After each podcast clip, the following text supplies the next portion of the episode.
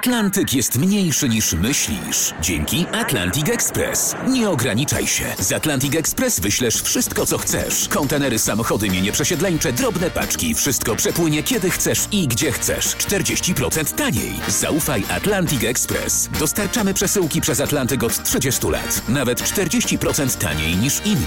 Dzwoń 1 800 775 73 63. Ekspresowo przez Atlantyk. Tylko z Atlantic Express.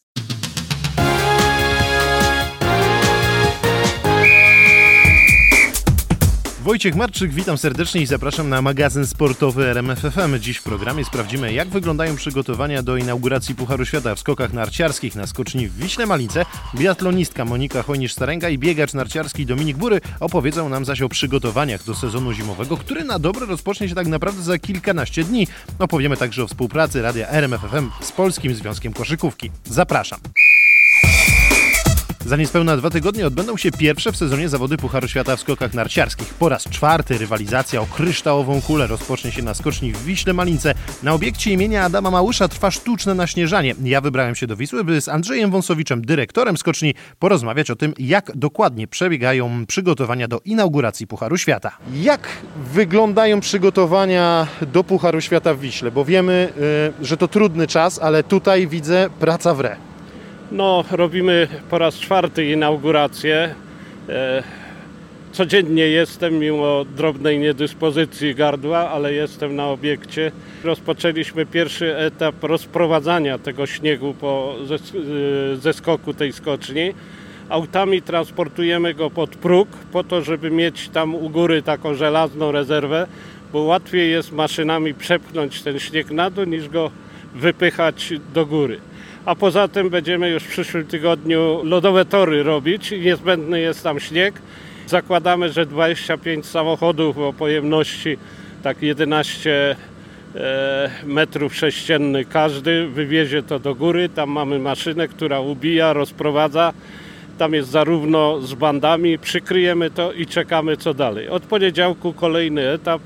Dwie maszyny, które są już gotowe, wyruszają i transportujemy pomału śnieg do góry, po to, żeby osiągnąć gdzieś pod koniec przyszłego tygodnia mm, moment, w którym będziemy rozprowadzonym mieli śnieg.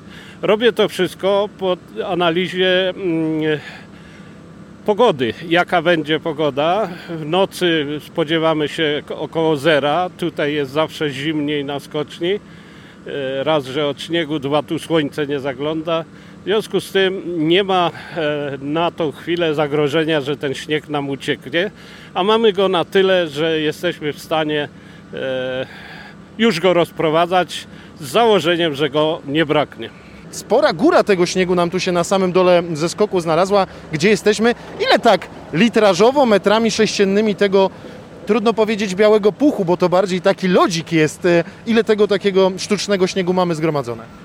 No więc ja co rano robię sobie taką dokumentację, zdjęcie wodomierza plus e, przelicznik. Tutaj się stosuje e, taki przelicznik e, 1 metr sześcienny wody razy 1,3 e, to jest objętość śniegu. Ponad 2000 metrów sześciennych tego śniegu, licząc jeden za jeden. E, licząc według tego współczynnika, który stosuje się na świecie, bo sprawdzaliśmy u kolegów e, w Skandynawii, jak się to liczy. I mamy rację, mamy już 2,5 tysiąca, czyli e, nasze założenie, że w przyszłym tygodniu, jeśli kadra będzie chciała, e, to może będzie już możliwość skakania, ale na pewno chcemy tutaj uruchomić naszych przedskoczków, żeby zobaczyć, jak ten zeskok się zachowuje, żeby znowu nie było narzekań, że w Wiśle było pierwszy dzień nierówno, chcemy to zrobić naprawdę perfekcyjnie i dlatego wcześniej rozpoczynamy niż e, każdego roku te działania.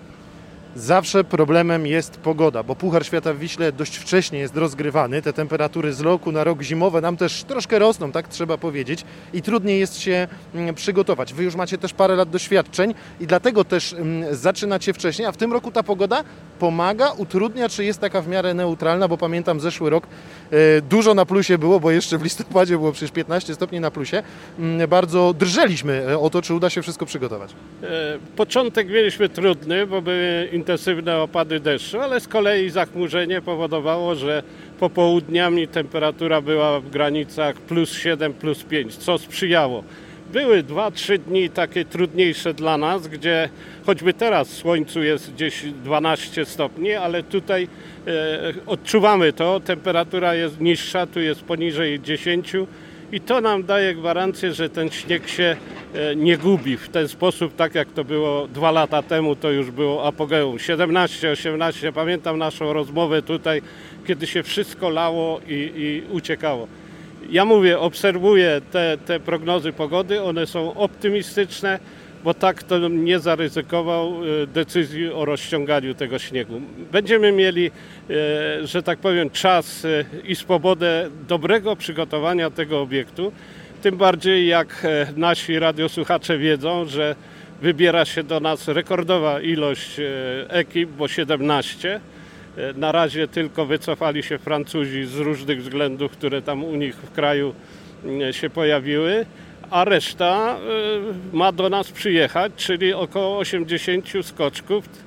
Niespotykana ilość taka. I dlatego musimy im perfekcyjnie przygotować tą skocznię. Adam Małysz był tutaj na spotkaniu, zresztą e, ciągle przejeżdża, robi zdjęcia i dzwoni do mnie, e, jak tu wygląda. I jest to optymistycznie. Nasi, nasza kadra ma w przyszłym tygodniu zgrupowanie w Zakopanem. Jak zobaczą na kamerkach, że skocznia jest biała, to sądzę, że przyjadą. Teraz jak to będzie technicznie wyglądało? Bo troszkę o tym mówiliśmy. Spora góra śniegu. Tutaj na zeskoku ciężarówkami ona gdzieś boczną drogą jest transportowana tam tuż pod zeskok, tuż pod próg skoczni, tak żeby to trochę obrazowo wytłumaczyć. Dwa lata temu udało się nam e, zrobić e, drogę taką, która prowadzi pod sam próg. I ona nam teraz e, bardzo pomaga, bo nie jest daleko. Jedna ciężarówka, to precyzyjnie obliczyłem, po załadowaniu to pokonuje 25 minut, wyładuje się i jest z powrotem. To pozwala nam, e, jeszcze raz powtórzę, dobrze przygotować zeskok skoczni, bo ostatnia rozmowa z Pertile była taka, że wy już wiecie jak to robić, przygotujcie perfekcyjnie.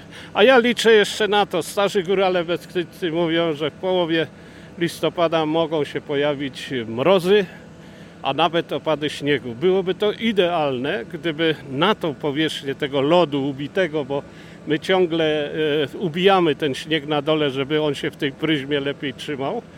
I świeży śnieg to byłoby to idealne.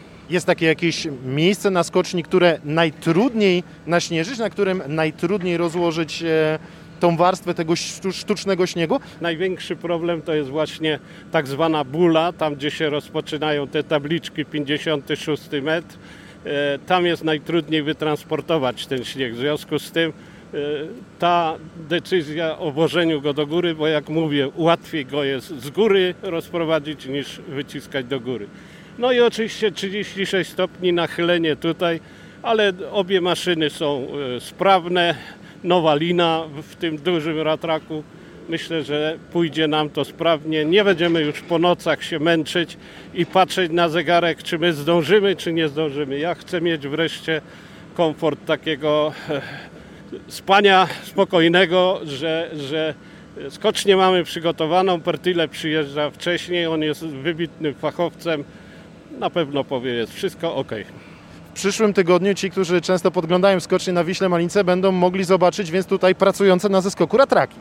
Tak od poniedziałku, gdzieś tak po kawie porannej zaczniemy dwoma maszynami rozprowadzać ten śnieg. To, to niestety 3-4 dni będzie trwało, bo to trzeba bardzo równiutko podpychać, y, przycisnąć gąsienicami, żeby się nie obsunęło i dlatego potrzeba nam czasu i, y, że tak powiem, jasności. A poprzednie lata, jak mówię, patrzyłem na zegarek, czy my zdążymy, czy nie zdążymy. Chcę już tego uniknąć. Biegacz narciarski Dominik Bury w poprzednim sezonie dał nam nieco powodów do zadowolenia. Zdobył punkty Pucharu Świata, zajął także przyzwoite 24 miejsce w klasyfikacji generalnej Tour de Ski. Teraz, jak mówi, będzie chciał zrobić kolejny krok do przodu w swojej karierze. O nadchodzącym sezonie i przygotowaniach do niego z Dominikiem Burym rozmawiał Patryk Serwański. Dominik Bury, biegacz narciarski. Opowiedz proszę, jak przebiegają Twoje przygotowania do zimowego sezonu i czy pojawiające się oraz no, znikające w ostatnich miesiącach obostrzenia różnego typu miały jakiś wpływ na te przygotowania? Dotychczas y, nie było żadnych zmian. No w zasadzie można powiedzieć, że do października. Y, wyruszyliśmy już w maju na obóz idealnie jak y, rząd trochę poluzował obostrzenia. W tym samym dniu rozpoczęliśmy zgrupowanie tak jak mieliśmy już wcześniej zaplanowane i, i to było naprawdę mega pozytywne, że co do dnia się wstrzeliliśmy. No i y, przygotowania przebiegały mm, tak, jak mieliśmy w planie. Tylko teraz y, mieliśmy trochę problemy, mieliśmy jechać do Szwajcarii y, po Dachsteinie, trochę się nam pozmieniało. Później mieliśmy wylot na Skandynawię do, do Munio, mm, a oficjalnie będziemy lecieć do Rowaniemi, jeśli będzie wszystko w porządku. Więc tutaj zaczynają być takie delikatne zmiany. No i mam nadzieję, że, że nie będzie jakichś konkretnych większych zmian, jeśli chodzi o Puchary Świata y, nadchodzące.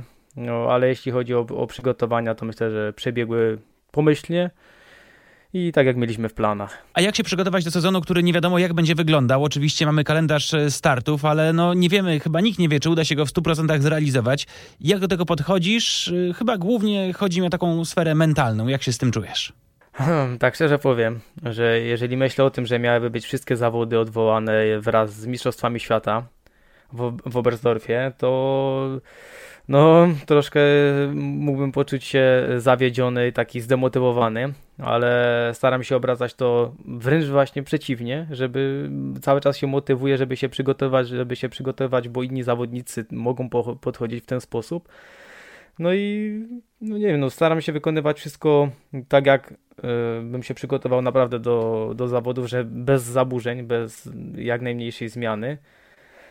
No i, i żywię nadzieję, że będzie wszystko w porządku. No to, to mnie ratuje. Myślę, że nadzieja że będzie wszystko w porządku. Zaskoczyłeś kibiców dobrymi wynikami w poprzednim sezonie, chociażby 24 pozycja w Tour de Ski. Czujesz, że po tych ostatnich miesiącach przygotowań jesteś mocniejszy w jakichś aspektach, a jeśli tak, to w których? Czy czuję się lepszym zawodnikiem? No w zasadzie y, każdego dnia staram się właśnie stawać lepszym zawodnikiem i dawać sobie nowe wyzwania. Nie, to jest taka oklepana formułka, która może każdy sportowiec powiedzieć, ale y, myślę, że staram, mm, że dojrzewam, o, że jestem bardziej dojrzalszym zawodnikiem i jestem w tym okresie takiego właśnie dojrzewania w tym sporcie. No, wchodzę chyba na jakiś może inny etap do podchodzenia do tego wszystkiego i myślę, że ogromnego profesjonalizmu. Czy jakimś wyznacznikiem tego, czy rzeczywiście jesteś lepszy, będzie na przykład większa liczba punktów zdobytych w Pucharze Świata, czy to jakoś będzie inaczej rozliczane? Mam na myśli takie stosunki po prostu twoje z trenerem, czy to jak ty sam będziesz to odbierał? Muszę powiedzieć, że myślę, że jedno z drugim jest powiązane. Mm, myślę, że wyniki później mocno się przekładają na to, jak człowiek podchodzi, ale myślę, że chciałbym mm, dużo dojrzalej podejść do tego, w, jeżeli mi nie pójdą zawody, żeby podejść do tego z taką, z taką pokorą i, i szacunkiem. I tak samo w momencie, kiedy będą super wyniki, naprawdę taki, który by się sam bym się nie spodziewał, czy inni by się nie spodziewali, też podejść do tego z taką pokorą, spokojem i, no i myślę, że żeby nad tym pracować. No i to myślę, że dojrzałych zawodników e, odróżnia od takich mniej, doj, mniej dojrzałych, nie? I to w każdej dyscyplinie, nie, nie tylko biegi narciarskie. Które dystanse i jaka technika to są te twoje mocne strony, a nad jakimi niedostatkami pracowałeś głównie w tych y, ostatnich miesiącach w okresie przygotowań? No myślę, że u mnie takim czołowym to są, y, jeśli chodzi o dystans, to jest 15 km, ale czy techniką y, dowolną, czy klasyczną, no to już możemy tam polemizować, bo tak naprawdę to zależy od trasy i od, od, dyspozycji. Mogę pobiec super techniką klasyczną, ale jeśli mam powiedzieć swoją taką e, subiektywną opinię na ten temat, to chyba lepiej czuję się stylem dowolnym. Tam mogę dać z siebie znacznie więcej. Myślę, że to chodzi też o moją budowę ciała. Nie jestem wysokim zawodnikiem w stylu klasycznym, jednak potrzeba troszkę większych kijów, y, to odepchnięcie i, jazda ma trochę jednak znaczenie. W, w technice łyżwowej bardziej pracuję na nogach, y, odbijam się jeszcze dodatkowo mocno z nogi, taki krok łyżwowy i no myślę, że tam to jest mój taki konik. Jak się czujesz w sprintach, bo to jest taki dystans, który odgrywa przecież sporą rolę w Tour de Ski. Często też zawody odbywają się w centrach miast, są widowiskowe, to jest coś takiego fajnego dla kibiców. Czy ty w ogóle będziesz starał się jakoś łączyć swoje występy na dłuższych dystansach ze sprintem? Mam na myśli jakieś do, dobre wyniki w tym sprincie. Czy jednak no, długie dystanse to będzie ta twoja główna specjalizacja? Myślę, że moja specjalizacja to zdecydowanie będą dystanse i to dystanse 10 do 50 albo 15 do 50, no zale w zależności. Już, już nie ma dziesiątek, aczkolwiek mamy to jeszcze na, na biegach sztafetowych. Aczkolwiek sprinty dla mnie to jest taka super jednostka treningowa, nie? Bardzo dobrze pobudza mój organizm do działania i jeżeli mamy, mm, tak jak jest Tour de Ski, że między dystansami mamy jeszcze przełożone sprinty, czy mamy różne, mm, tak jak wrócę, zawsze mamy 3 dni, mamy triple ruka, to dla mnie to jest super sprawa, nie? Prze przebiec taki sprint, poczuć już zawody, zrobić y, super pobudzenie, bo i tak zawsze mam mm, szybki trening przed zawodami, więc ja to traktuję w formie treningu, ale nie wykluczam, że yy, chciałbym biegać dobrze sprinty, nie? Ale nie, nie ukrywam, że nie jest to moja specjalność i jeżeli wyjdzie mi jakiś bieg w sezonie, w jakimkolwiek, to będę bardzo zadowolony i myślę, że kibice też będą zadowoleni. A powiedz, jak przebiegała współpraca z trenerem Lukasem Bauerem w ostatnich miesiącach? Jakieś nowe bodźce się może pojawiły, nowe metody treningowe, czy poszliście takim utartym szlakiem, który sprawdził się przed rokiem? No, myślę, że część była tych już udartych szlaków, e, bo nie da się po prostu tego zrewolucjonizować. E, nie ma takiej możliwości, aczkolwiek myślę, że trener Lukas Bauer jest e, mądrym trenerem i zawsze stara się wprowadzać jakąś nowość. Tak, poznał mnie już w poprzednim sezonie, czego mi brakuje i to nie tylko mnie dotyczy, ale każdego innego zawodnika, czy to w szczególności też mojego brata, czy Maćka, czy jeszcze tam młodszych zawodników. Yy, myślę, że bardzo dużo myśli nad tym, jak to wszystko skomponować. I szczerze powiedziawszy, no, było widać efekty w okresie przygotowawczym i mieliśmy Mistrzostwa Polski tak naprawdę opinia tych mistrzostw Polski była całkiem fajna. Wszyscy byli zadowoleni. Powiedzieli, że pierwszy raz były na takim poziomie mistrzostwa Polski. Nas to bardzo cieszy. Aczkolwiek sezon się zbliża, nie ma co tam zachwalać, ale myślę, że jako cała grupa wykonaliśmy bardzo, bardzo dobrą y, robotę i no, żeby tylko były tego efekty w zimie. No to jest chyba też ważne, żeby mieć nad sobą kogoś, kto w środowisku budzi respekt, ma renomę. Oczywiście no mówię o trenerze Bauerze, który jest przecież doskonale znany i kibicom i tym wszystkim, którzy jakby żyją wewnątrz tej wielkiej rodziny biegów narciarskich. No tutaj zdecydowanie. Mm, ja, dla mnie to jest może też taki plus, że ja jestem dystansowcem, trener Lukas też był dystansowcem i on doskonale zna każdą trasę, gdzie tak naprawdę bardzo, bardzo boli, gdzie, gdzie będzie mocne cierpienie na tej trasie. I to mi się podoba, szczególnie mm, trener bardzo pracował na Tour de Ski, zabierał nas wcześniej na trasy, biegaliśmy, próbowaliśmy mocne elementy tej trasy, no i wtedy zawodnik też ma czas na przemyślenia, jak w którym momencie, jak ma odpocząć, gdzie może przyłożyć, gdzie naprawdę ten krok musi być zmieniany, y, krótszy, dłuższy krok, nie? Tak naprawdę to się później zmienia jeszcze od, y, od warunków, może napadać świeżego śniegu, ale to jest takie wprowadzenie, myślę, że dość istotne. No i myślę, że to trener Lukas wyciągnął z Pucharu Świata i ma ogromne doświadczenie. No ja to odbieram na, na plus i staram się korzystać przede wszystkim. A ty możesz już korzystać z doświadczenia choćby sprzed roku? Ta znajomość teraz już ci coś e, może dać? No ja myślę, że zdecydowanie. To tak naprawdę nie chodzi tylko o samą mm, poznanie trasy, ale później ja mam, nie wiem, od zeszłego sezonu do następnego sezonu mam dobrych kilka miesięcy, żeby się przygotować i wizualizować sobie tą trasę. Myślę, że to też jest dość istotne, bo jeżeli nie widziałeś nigdy na tych tras, nie biegałeś nigdy na tych trasach, to nie możesz sobie jej wyobrazić ani zwizualizować. Yy, I to jest taki to tak naprawdę są takie małe, małe kroczki, nie? Nie, nie? nie da się zrobić dużego kroku, ale żeby to pomogło kilka sekund, w następnym kroku kilko, kilka sekund i tak naprawdę to tymi małymi krokami yy, pójść do przodu. No ja odbieram to bardzo pozytywnie, no. Myślę, że jeżeli wszystko będzie w porządku, to będzie już mój prawdopodobnie czwarty wyjazd do Finlandii, do Ruki i już jestem zaznajomiony z tamtymi trasami. Cieszę się, że byliśmy w Oberstdorfie na Pucharze Świata w zeszłym roku, bo tak naprawdę to jest główny cel Mistrzostwa Świata.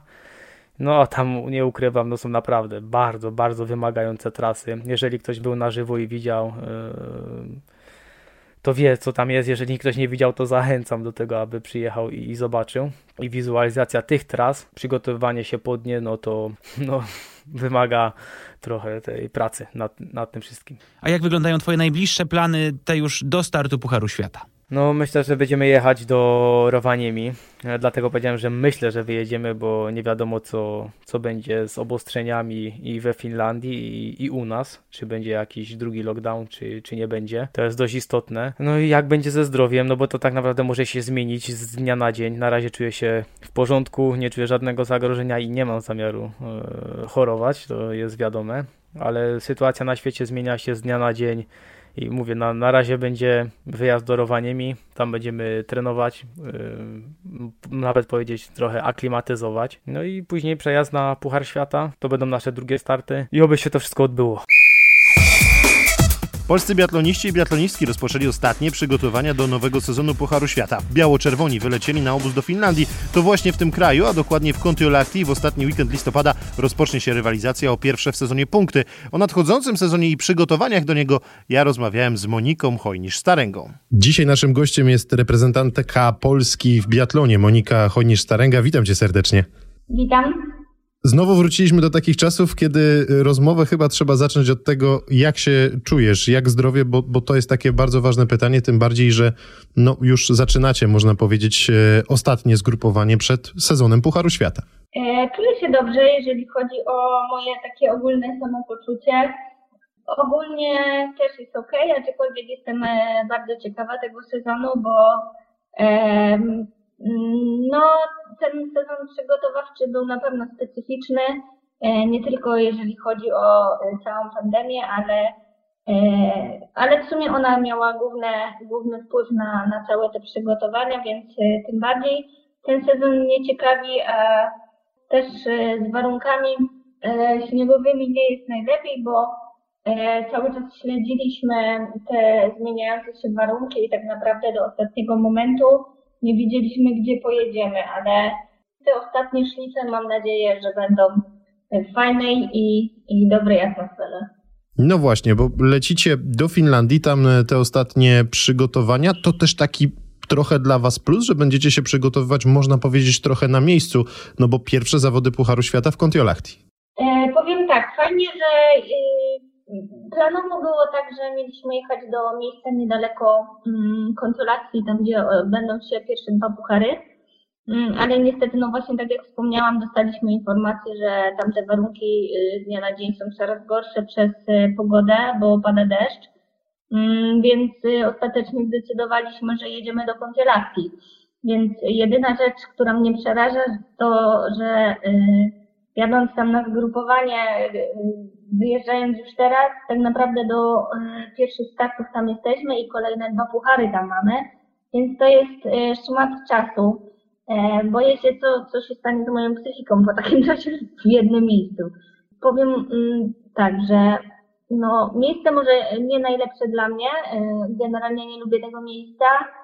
Nie lubię kontrolacji, nie lubię tam startować, ale dlatego, żeby się dobrze przygotować E, jakby mm, no, mm, jadę tam i e, no i myślę, że te warunki będą na tyle, żeby, e, żeby te, te ostatnie momenty przed pucharami pierwszymi dobrze przepracować, no i że też nie będzie nam brakowało tego śniegu, a, a biorąc pod uwagę to, że są tam pierwsze puchary świata, to na pewno organizatorzy będą dbali o, o cały ten obiekt i o to, żeby te warunki były Wspominałaś o tym, że te przygotowania do sezonu bardzo dziwne i to nie tylko z powodu e, pandemii. Udało się gdzieś w ogóle, byliście oczywiście na zagranicznym zgrupowaniu także, tam widziałem po mediach społecznościowych, że był śnieg i można było trenować na śniegu, ale tego, tych miejsc, gdzie można dzisiaj trenować na śniegu i na nim się przygotować do sezonu jest bardzo niewiele tak naprawdę.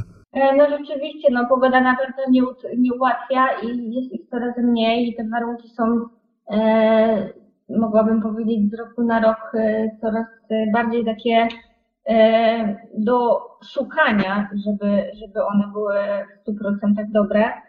E, ale no, mieliśmy okazję już bycia na śniegu, ostatnio na lodowcu, ostatnie zgrupowanie mieliśmy takie łączone. i druga część tego zgrupowania była już na śniegu. Lodowiec, który teoretycznie 20, 24 godziny na dobę ma śnieg przez cały rok, to też trochę platał figle, no bo oczywiście śnieg był, ale, ale warunki tam były różne, więc też jakby dużo, dużo możliwości na tych nartach nie mieliśmy, ale, ale taki akcent e, śniegowy był i fajnie było poczuć znowu te, e, no te, te narty na nogach. Jak twoje mm, samopoczucie, chodzi mi o takie trenowanie do sezonu, bo zawsze jest jakiś element, nad którym staracie się skupić, który staracie się poprawić. W zeszłym sezonie tak było na przykład z jednym ze strzelań i ono wypaliło. Jak było w tym sezonie, e, jak było przed tym sezonem, na co kładliście główny nacisk? E, to znaczy trener e, Michał Grajs e, zawsze kładzie nacisk na technikę. To, to jest na pewno gdzieś tam u niego priorytet, oczywiście strzelanie też. Ja w dalszym ciągu również skupiałam się na strzelaniu. Poczyniłam mm, też taki krok na zmianę kolby przez pandemię i zamknięte granice i tak dalej gdzieś to się trochę przeciągnęło, że zrobiłam to w tym okresie, kiedy bym chciała, e, czyli w miarę szybko po sezonie, e, dopiero gdzieś w czerwcu, w lipcu. E, no ale cieszę się, że ogólnie ostatecznie udało mi się to zrealizować i, i tak się trochę teraz dogryzam z tą kolbą, bo od momentu, kiedy ją zrobiłam, zgrupowań było niewiele, więc, więc cały czas mam gdzieś tą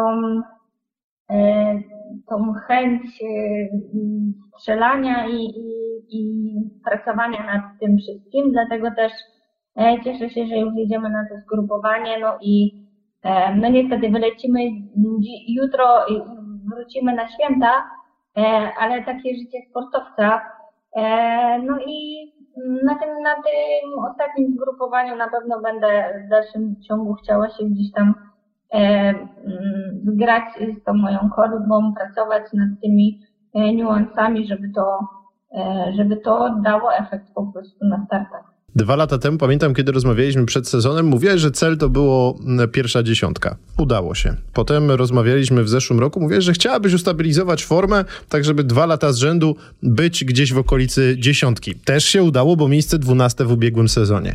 No to teraz pytanie, jaki jest cel Moniki Hojnisz-Staręgi na ten y, sezon, bo też mam wrażenie, że troszkę wymagania kibiców biatlonowych idą w górę, bo pokazałaś, że ta forma jest ustabilizowana i ta dyspozycja no, jest taka, jak, jakiej sama oczekiwałaś tak naprawdę. E, no to rzeczywiście z roku na rok gdzieś tą poprzeczkę sobie podnoszę i samą mam wobec siebie coraz większe wymagania. Mm, na pewno jeżeli chodzi o generalkę, to, y, to chciałabym w tej top 10 się znaleźć, jak nie lepiej poprawić po prostu dziesiąte miejsce, które e, w generalce najlepsze osiągnęłam. E, no ta stabilizacja w dalszym ciągu, tutaj będę trochę monotonna, ale to jest jakby dla mnie priorytet i kluczowe, żeby, żeby liczyć się w każdym starcie, to żeby mm, ta forma biegowa była ustabilizowana e, i wtedy, no tak jak mówię, no wtedy jest te prawdopodobieństwo, że przy dobrym strzelaniu zawsze jest szansa na zrobienie dobrego wyniku. E, no i cóż, no i Mistrzostwo Świata chyba najważniejsze e, w całym, w całym sezonie, bo e, jak nie każde dyscypliny, biathlon ma co roku imprezę docelową. W tym roku jest nie inaczej. Mamy Mistrzostwa Świata w Pokiluce. Lubię to miejsce, jestem zmotywowana.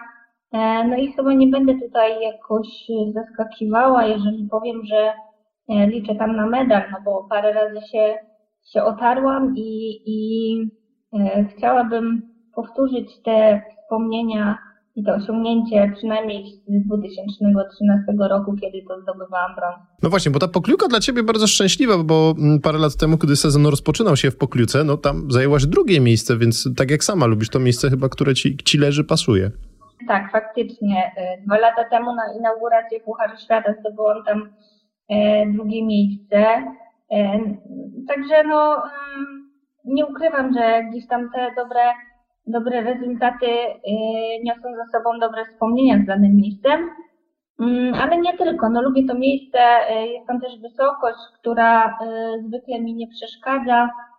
E, no i zobaczymy. Generalnie jestem pozytywnie nastawiona, teraz tylko po prostu czekać i, i mieć nadzieję, że pandemia nie krzyżuje żadnych planów startowych i, i wszystko się odbędzie według planu. Ten sezon może być też przewrotny z powodu wirusa, z którym zmagamy się od ponad pół roku, e, bo nagle może się okazać, mimo tego, że, że czujecie się dobrze jako zawodnicy, to testy przed zawodami wyjdą pozytywne, no i będziecie odsunięci od startów, a to też powoduje utratę punktów, więc e, to może też mocno ważyć na tej klasyfikacji generalnej Pucharu Świata.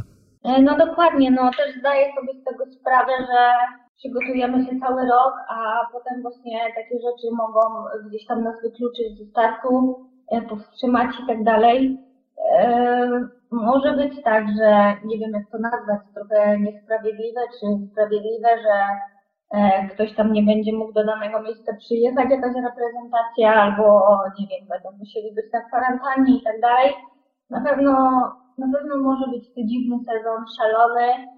E, no ale cóż, no myślę, że i tak najważniejsze mimo wszystko jest e, zdrowie, więc jak będą takie obostrzenia i i takie kryteria, a nie inne, no to trzeba będzie się dostosowywać. E, no tak jak mówię, no bo zdrowie najważniejsze. U Was jak to będzie dokładnie wyglądało po każdym przy, przylocie, przed wylotem, po przylocie na miejsce, czy po przybyciu na miejsce będziecie przechodzić, rozumiem, testy? Znaczy powiem tak, e, nie wiem jak to będzie wyglądało dalej, e, ale na chwilę obecną, jeżeli jutro wylatujemy, no to musieliśmy mieć po prostu zrobione testy, żeby mieć papier, E, na to, że, że nie mamy koronawirusa, jesteśmy negatywni. No i po wylądowaniu w Finlandii, do której lecimy, też będziemy mieli ponowno, ponownie testy, więc y, na pewno gdzieś tam te obostrzenia są, pilnują tego, te restrykcje wszystkie i tak dalej, więc e, no myślę, że będziemy na bieżąco kontrolowani i, i jakieś tam przypadki pojedyncze będą wykluczane, czy tam izolowane i tak dalej, więc jeżeli chodzi o kwestię taką zdrowotną, e, mam nadzieję, że wszystko będzie ok. Bardzo Ci dziękuję, Monika, za rozmowę. Trzymamy kciuki, żeby nie było problemów z testami, żebyś zawsze była negatywnie nastawiona do testów, a pozytywnie do wyników. E, powodzenia w tym sezonie. Do usłyszenia. Dziękuję, do widzenia. Od teraz najświeższe i najważniejsze informacje, a także ekskluzywne materiały dotyczące koszykarskiej reprezentacji kobiet i mężczyzn usłyszycie w RMFFM. Nasza stacja została bowiem partnerem reprezentacji, ale także Energa Basket Ligi. O tym, co czeka koszykarskich kibiców w najbliższych miesiącach z Radosławem Piesiewiczem, prezesem Polskiego Związku Koszykówki, rozmawiał Patryk Serwański. Panie prezesie, najpierw chciałbym spytać, z jakimi problemami i wyzwaniami musiała się, musiał się mm, zmierzyć i Związek, i Energa Basket Liga, żeby to dzisiaj wszystko funkcjonowało? Bo oczywiście pojawiają się w klubach e, zakażenia, niektóre były wysyłane na kwarantannę, ale rozgrywki ligowe toczą się właściwie w całkiem dobrym rytmie, no ale to trzeba było wszystko wypracować. Był ten czas i wydaje się, że go dobrze wykorzystaliście, żeby dzisiaj to wszystko jednak płynnie działało, a to jest bardzo ważne. Przede wszystkim rozpoczęcie sezonu w sierpniu e, okazało się bardzo dobrym ruchem bo dzisiaj już mamy prawie połowę sezonu zasadniczego, więc każdy klub, e, każdy zawodnik miał czas na to, żeby się przyzwyczaić e, do tych wszystkich e, restrykcji, do tych restrykcji związanych z COVID-em, no bo dezynfekcja, dystans i myślę, że zawodnicy i prezesi w klubach wiedzą doskonale, jak sobie z tym radzić. Jesteśmy po drugiej teraz jakby kolejce rozegranej w całości.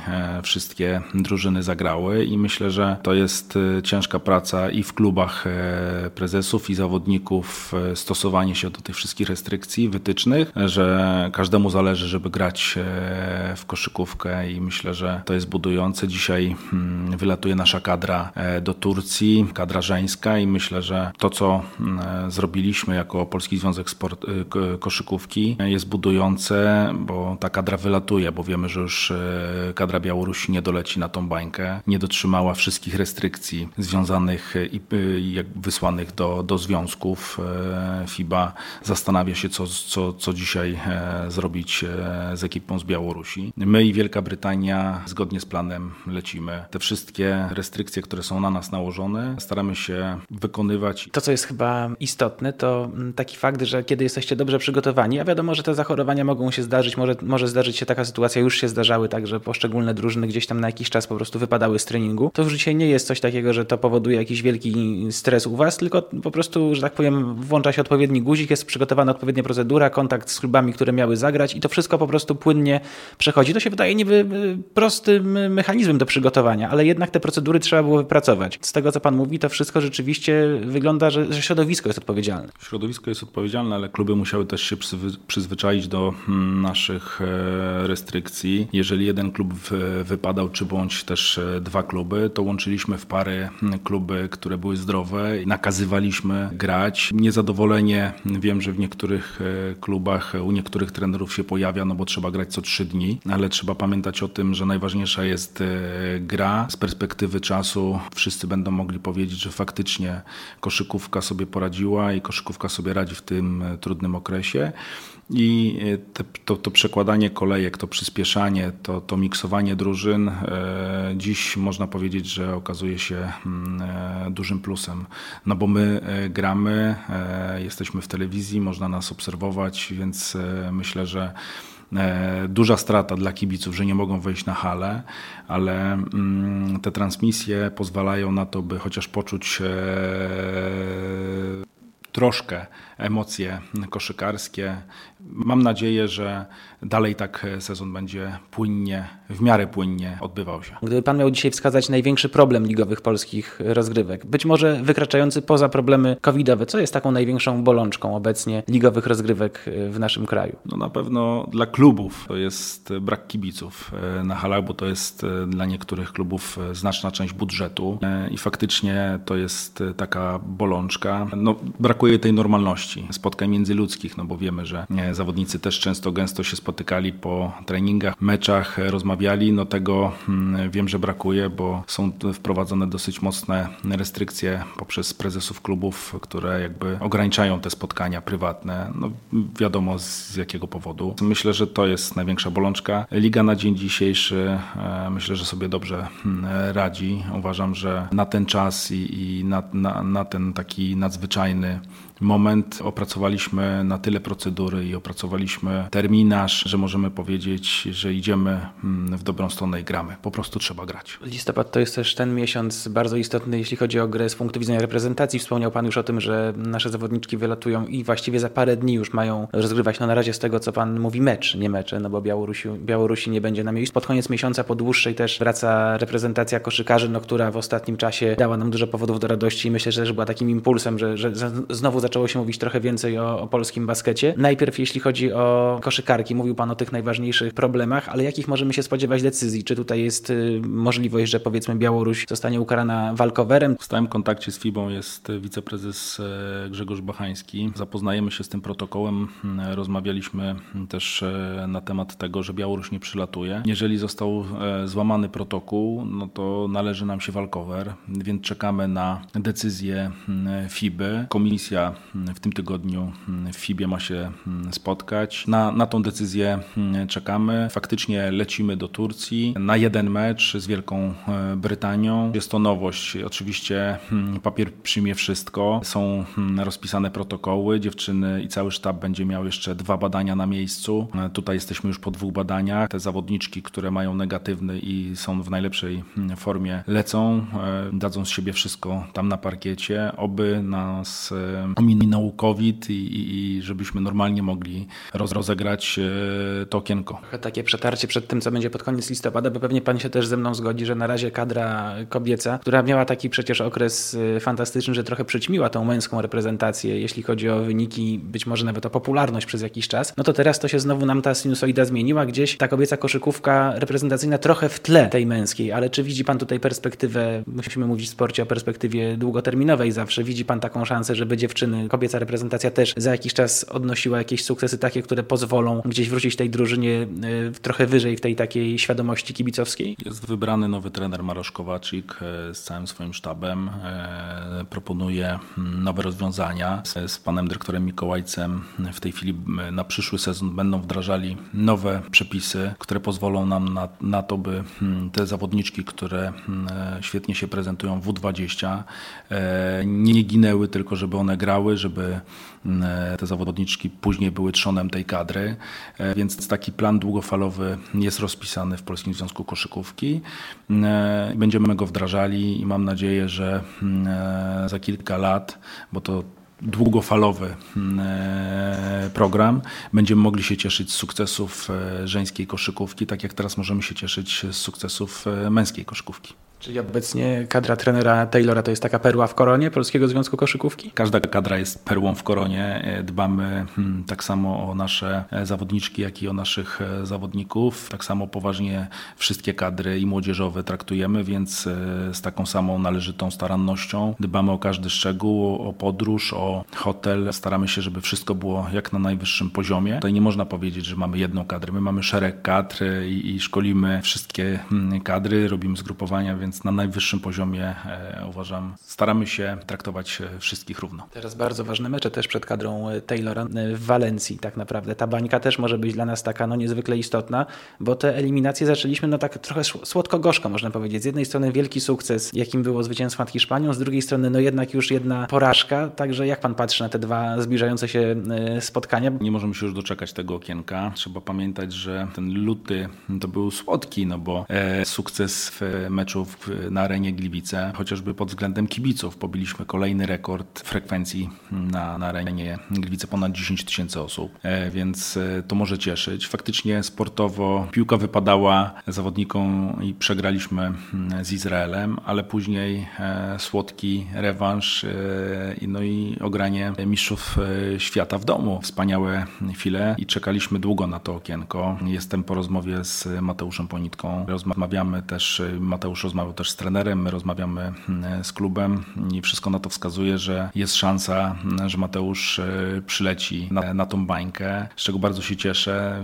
Wiem, że Mateusz już jest ozdrowieńcem, więc e, ten problem covidowski, e, chociaż nam spada z głowy i Mateuszowi, poleci na pewno najlepsza dwunastka, może trzynastka. Będziemy walczyli o dwa zwycięstwa, które dadzą nam nie dość, że awans do Mistrzostw Europy, to pierwsze miejsce w grupie, więc przed tym okienkiem lutowym ostawi nas w bardzo komfortowej sytuacji. Nasi zawodnicy dadzą z siebie wszystko, ale też y, start ligi, który y, rozpoczął się w sierpniu, daje duży komfort naszym mm, zawodnikom, bo są w grze, są w gazie. Patrząc na inne ligi, które jeszcze mm, nie ruszyły, bądź też rozegrały po dwa spotkania, to patrzę z takim dużym optymizmem na to okienko listopadowe. Też będziemy się starali, żeby nasi zawodnicy mieli wszystko podane na tacy, żeby E, nie martwili się niczym, bo wiemy, że w tej chwili i zawodniczki, i zawodnicy myślą nie tylko o grze, ale też tym wszystkim dookoła, co się dzieje, czyli ten COVID. W przypadku hmm, lotu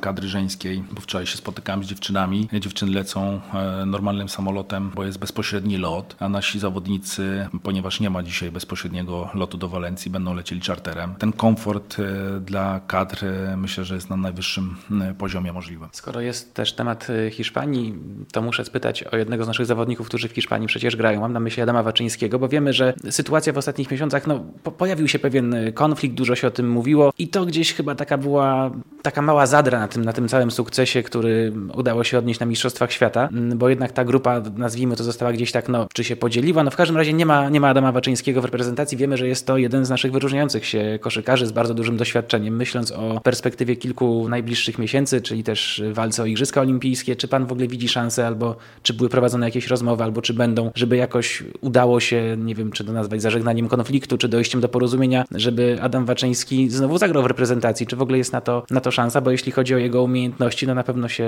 zgodzimy, że to jest zawodnik no, z polskiej czołówki. Tutaj chyba nie ma wątpliwości, a myślę, że to jest też taki ciekawy temat dla, dla kibiców. Sprawa, która też gdzieś to środowisko kibicowskie no, spowodowała jakieś duże emocje w tym środowisku kibicowskim. Myślę, że to sprawa ciekawa i ważna. Przede wszystkim e zawodników do kadry powołuje Mike Taylor. Żaden prezes, ani ja, ani mój poprzednik nie miał wpływu i nie powołuje zawodników do gry w kadrze. I tyle w temacie.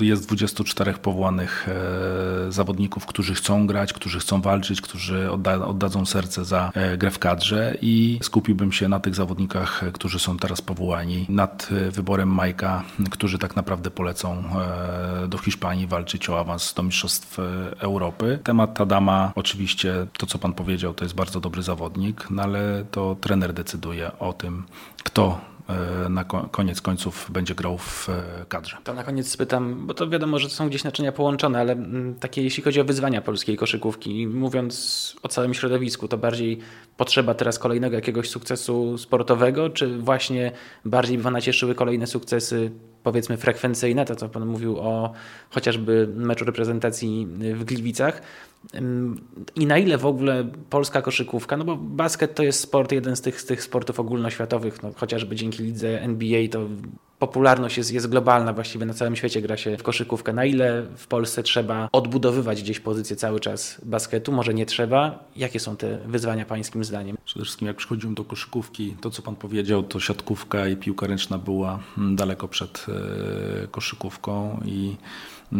celem moim mm, było to, by zbudować produkt Energa Basket Ligi. E, jak przychodziłem, to było jedno spotkanie w telewizji w niedzielę o 12.30. Dzisiaj mamy tych spotkań pięć. To pokazuje, że ta praca jest wykonywana i ten produkt jest budowany. Te marki, które do nas e, dołączają, czy rozszerzają z nami umowę. Grupa Energa, chociażby sponsor strategiczny, firma Suzuki, która przekazuje dzisiaj dla polskiej koszykówki 400 aut. To jest coś, co się nie zdarzyło jeszcze e, nigdzie w Europie, więc ten produkt jest budowany systematycznie i dlatego koszykówka zaczęła się rozwijać rozwijać i, i kibic e, zaczął ją dostrzegać. Zaczęło się o nas mówić, zaczęło się o nas e, pisać. Ten sukces, który przyszedł e, w Chinach i awans przede wszystkim do tych mistrzostw świata, po czym dobra gra naszych zawodników w Chinach, ósme miejsce na świecie, wisienką na torcie mecz ze Stanami Zjednoczonymi. Co prawda przegrany, no ale cóż, nasi zawodnicy chcieli grać ze Stanami Zjednoczonymi od samego początku.